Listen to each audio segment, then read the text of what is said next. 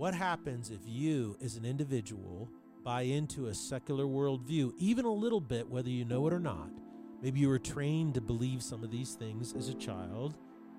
You're undermining the very foundation on which you determine your own value as a human being.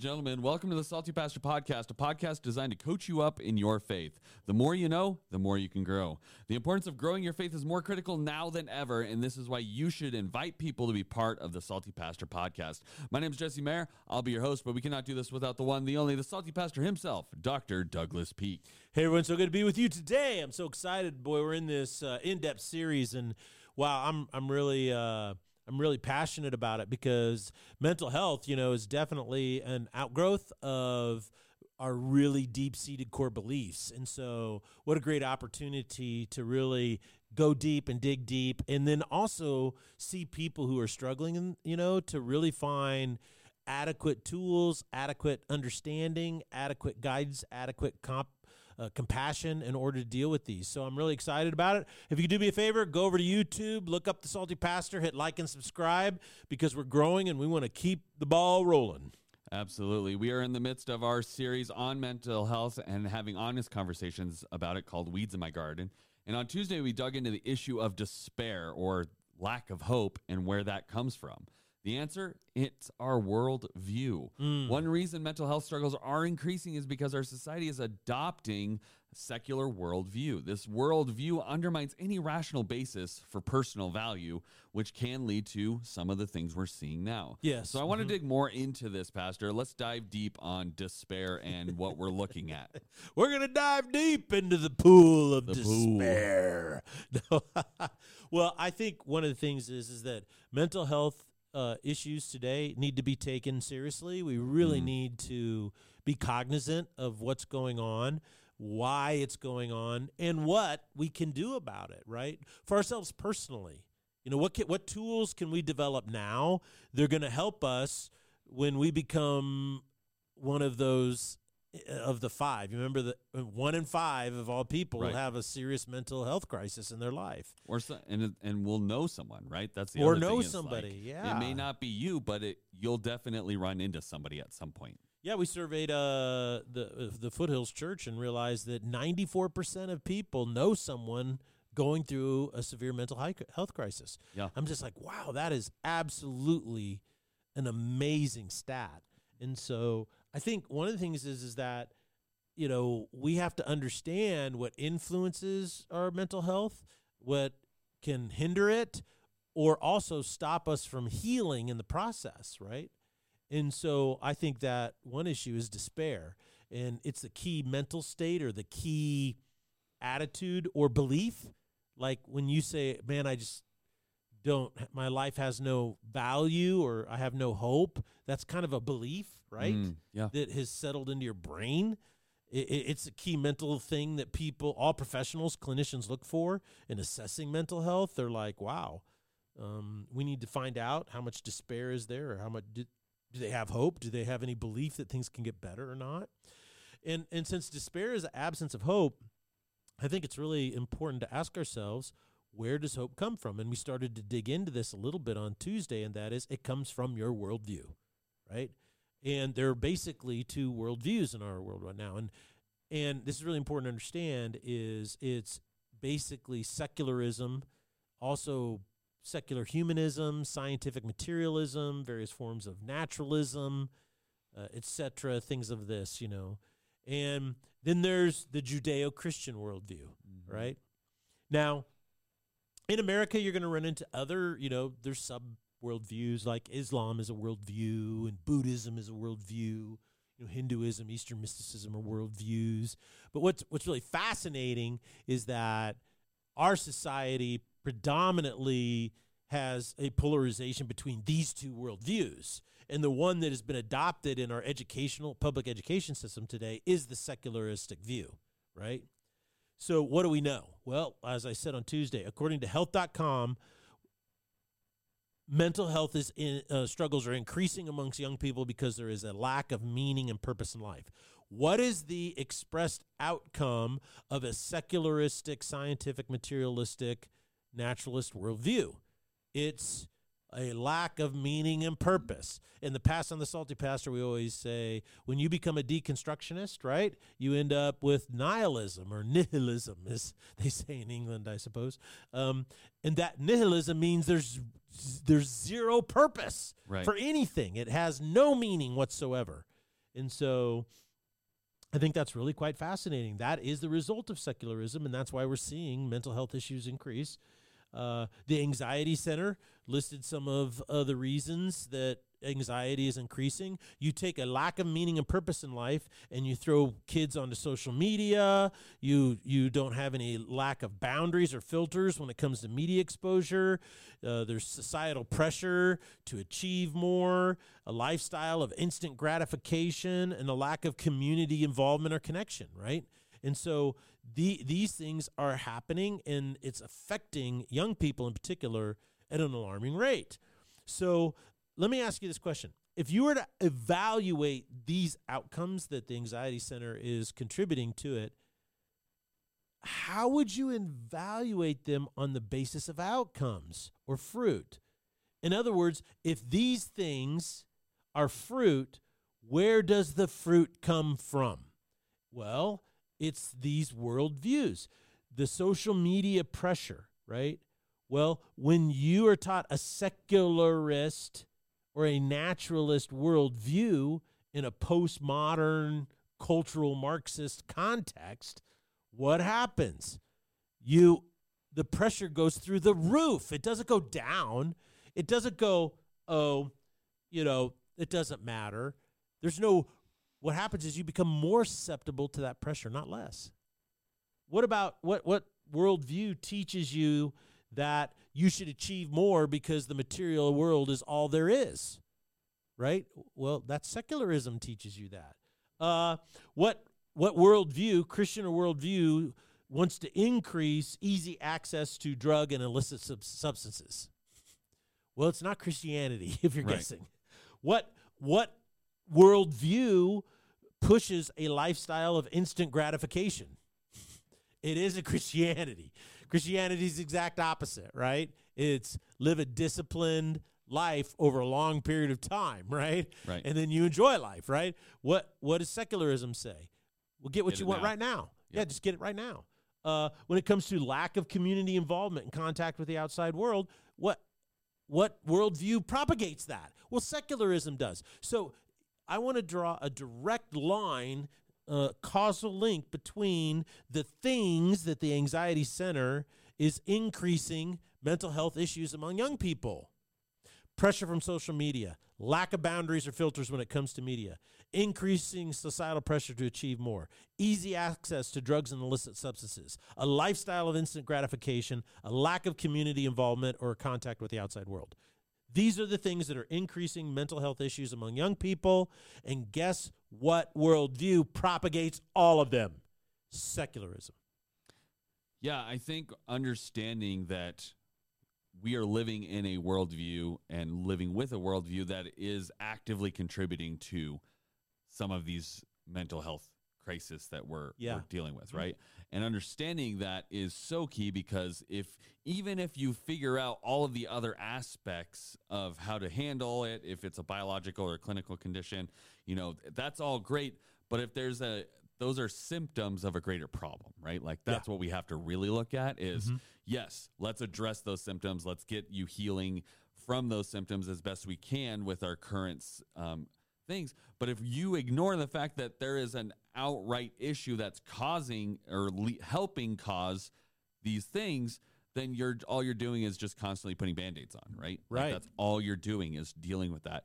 And understanding that these things that are being quoted by professionals as leading causes of these things are not coming from a Christian worldview. No, they are start not.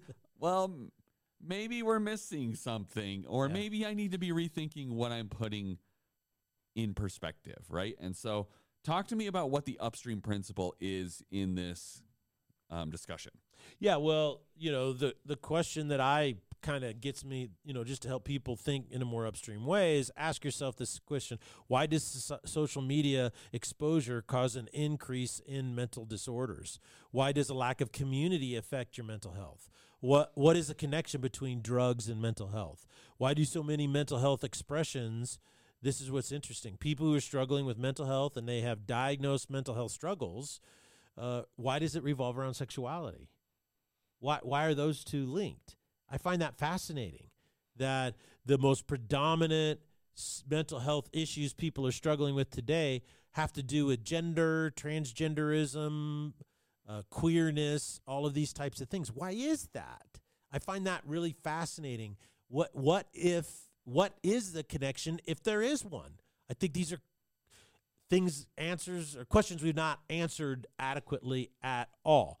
What I would say is that we need to look at worldviews because that's where we might find some answers. And the key point here is this is that all of these things are a result of secularism. Therefore, I postulate that secularism is an unequivocal failure in our world.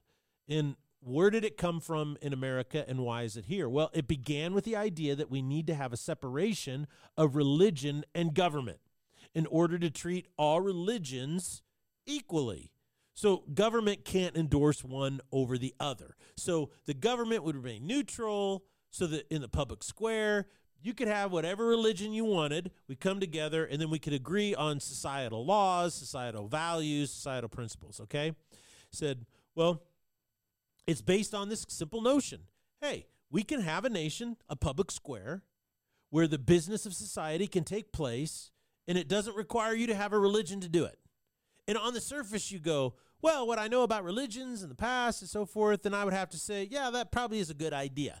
You know, when you look and you read it, just, you know, the history of Western Europe, you know, the they, they had 30 year religious wars, you know, 100 years of war over religion. And Right. most, you know, Bloody Mary was all about, re- I mean, it was.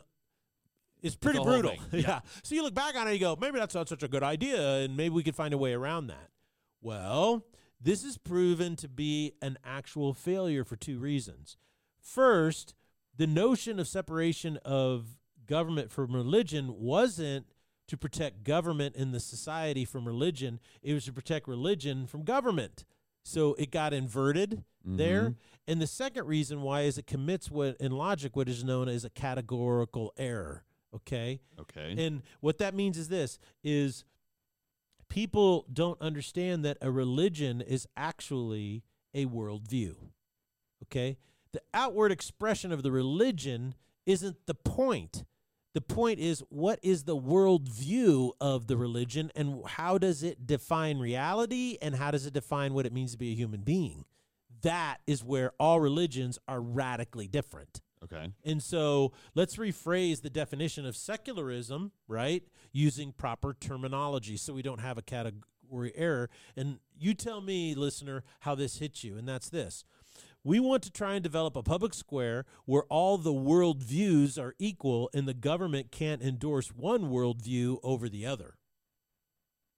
How in the world can you develop any type of social contract or societal agreement based on that definition, right? Right. Because we already have that. You know what it's called?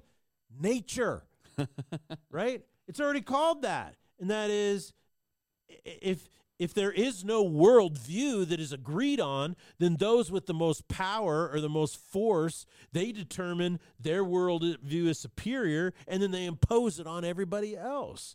And this is why uh, our universities today, founded on the Judeo Christian worldview, ha- that acknowledged uh, that, that believe that knowledge is to be pursued, are now unable to say that homicidal terrorist groups in the Middle East um, murdering civilians, killing babies, and raping girls is not wrong or evil, that it's justifiable.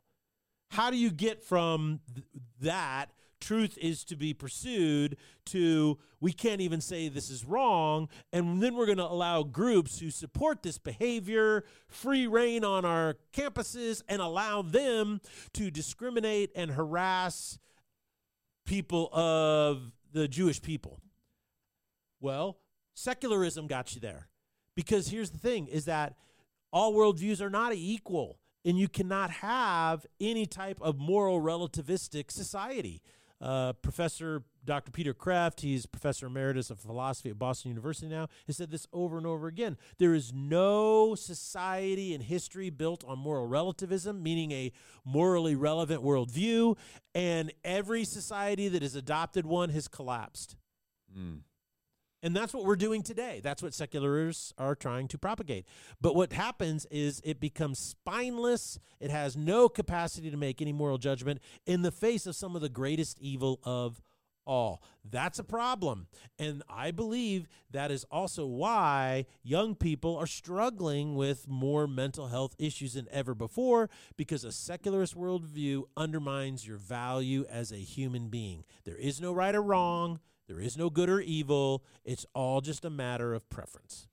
Yeah, I think making sure we clarify that ultimately America was founded on Judeo Christian values, right? Like Yeah. that was a key founding of unalienable rights given by the creator, right? Like Mm-hmm. there is this idea that there's a reason why everyone should be treated equal, but that doesn't mean that everybody's ideas are equal, Equal, or yeah, beliefs are equal or worldviews are Equal. equally good Mhm. or um, powerful for good in the world, right? Mhm. And so understanding that, like the you know, you see the coexist bumper sticker and it has everybody's religious symbol on it, right? And it's like, Yep. okay, yes, we should coexist, but that doesn't mean that every single one of those beliefs is equally good for people or society, right? Like Yeah. those there's a difference between giving people um, grace and and love and and equal rights, but it doesn't mean that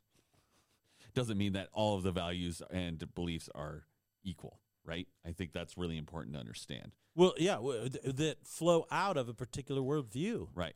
A lot of people don't understand the Declaration of Independence starts with a preamble, and the preamble is a definition of what it means to be a human being. I mean, it specifically states that we are what? Created, right? With unalienable rights, rights. yes. From but that have been bestowed upon us by our creator, Creator. and among those they are what? Life, liberty, life, liberty, and, the, pursuit, of happiness. So what? Well, what is what is their? They're saying our worldview, our definition of what it means to be a human being is this: Right. rights come from God, not government, and your human nature is wired to pursue life, liberty, and happiness or joy, right? Their definition of happiness is different than ours. Right. Today, happiness is instant gratification of getting what you want. To them, it was probably more closely defined to what we would consider as joy, Right. you know, a total perspective of how to live your life well. But nonetheless, the Declaration of Independence is a worldview, a definition of what it means to be a human being. And at its core, we then st- turn around and secularists say, our goal is to have every worldview out there be equal. Well, that's the w- fastest way to destroy America, right, Right. there. So, if this issue of worldviews um, is kind of a general principle of Yeah. how we might have gotten here, right? Yeah. I want you to explain why secularism has fails an individual, right? Like we're we're breaking this down. How is secularism failing individuals, and and how could secularism increase a person's mental stability, or decrease a person's mental stability or strength? Well, I think okay. So we've talked in a general sense. If I understand your question right, we've talked in a general sense, and people are like, "Yeah, I kind of agree with that. I can kind of see that." I say, "Well, now let's, you know, if it's an axiomatic truth, it doesn't just. It's not just true uh, in general. It can also be true for you specifically." Okay. And I think that's true. Is that secularism is based on the notion that all we can know is what we can see or experience right here, or some people say prove scientifically, naturally. Uh, this is basically half of Immanuel Kant's philosophy. And Immanuel Kant was very influential in this regard in his writings uh, to get us to this point. Uh, so today, as an individual, you might you might hear in general sense, secularists will say things like trust the science, trust the science, or trust what we can know naturally. And of course, this is only half true. And this is what I mean by that. S- the secularists will constantly say that say in order trust the science in order to support our conclusion. Which of course in when you say that, you have left science because science is not a conclusion. Science is a process of discovering truth. That's all science is. Is is is a process. Science is never settled. Science is always exploratory in nature. It's willing to test, challenge every assumption. Right. Right? And so that's how we learn more. Therefore, I don't trust science as a conclusion. I trust the scientific process, and I'm very skeptical of scientific conclusions. Why? Because they always change, right? All the time, as they should. Secularism, therefore, by its own admission, when it says this, declares things that are real to be unreal. So when it says we are we're going to trust the science, we're going to draw our own conclusions only based on what we can prove naturally. Well, in the process, you, what you've just done is you've said there are things that are real that don't exist. They're unreal since they're unprovable by science. And someone will say, "Well, what in the world could that possibly be?" Well, first of all, logic. Logic cannot be proven scientifically, but we all know logic exists, right? Number 2 uh, is love you know, uh, I grew up. Carl Sagan was a big, you know, science guy, and he was really into evolution. He didn't like religion, and he wrote this manuscript for a movie called Contact, and they actually turned it into a movie. It has Jodie Foster and Mhm. Matthew McConaughey when Yep. he was young, and there's a clip in there. Um, and I, I just thought it was a fascinating, uh, a very fascinating movie. All right, it kind of went off into weird government cover up thing, but the the main issue that I thought was so interesting is she was a naturalist, right? She was a scientist. I only believe things that I can prove. And Matthew McConaughey was like a spiritual leader and they'd had a relationship younger and now they'd kind of come back together and he had an affection for her and she says to him at this dinner party, you know, hey, I, I can't, I'm a scientist. I can only believe what can be proven and he he knows her from before and he says this he goes well did you love your father? And she of course lo- loved her father to death. Her father raised her. Her mother died when she was a baby. And her father died and she gets choked up and she goes of, of course i did. You know i did. And he looks at her and he says prove it. Mm. and she has no words. You see love we you can't prove scientifically. You know that's what's so interesting. Mathematics did you know mathematics cannot be proven scientifically? Okay. it's really fascinating. Um, there's a big debate among mathematicians: is well, did we create math or was math discovered? You know, and that begs this question, and that is, is that you can't scientifically prove that math exists. And then finally, science itself. science can't prove it's to itself that it exists. So, so it's really interesting, you know. This is like I said on Tuesday. The biggest question of all is why is there something instead of nothing? And so, what a secular humanist does is they deny things that are real to be unreal. So, now that you know this, what happens if you, as an individual, buy into a secular worldview, even a little bit, whether you know it or not? Maybe you were trained to believe some of these things as a child. You're undermining the very foundation on which you determine your own value as a human being. No wonder you're confused about your value. Mm. Because the very things that bring value to your life, secular humanism declares as unreal. Things like logic and love. Isn't that interesting? Rationality. So, no wonder young people struggle with value. And when you struggle with value, despair is always knocking at your door. You see, if hope if hope is a reasonable conclusion of a rational thought, and that's what I'm getting at here, is that having hope comes from the fact that you have value. And value is determined rationally, okay? It isn't a irrational belief, it is a rational belief that is reasoned. I have value, therefore if I have value, then I can have hope, right? In the future.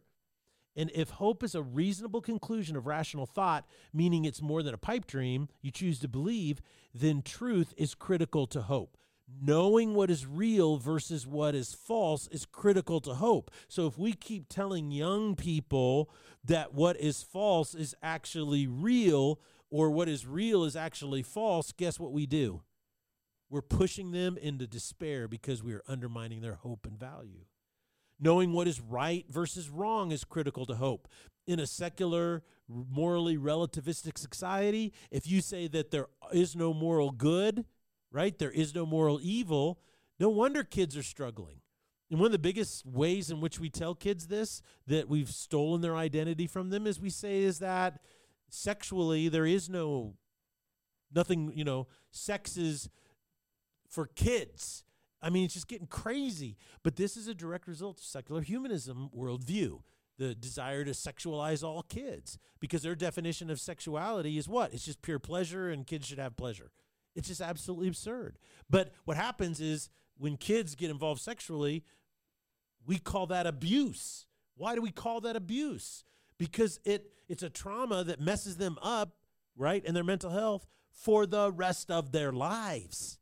And so that's why I think secular humanism as a worldview is so destructive, and why you as an individual, if you want to experience more hope, greater value, and you want to develop tools in the people around you that might be struggling with mental health issues, is you have to understand it's a deep seated issue.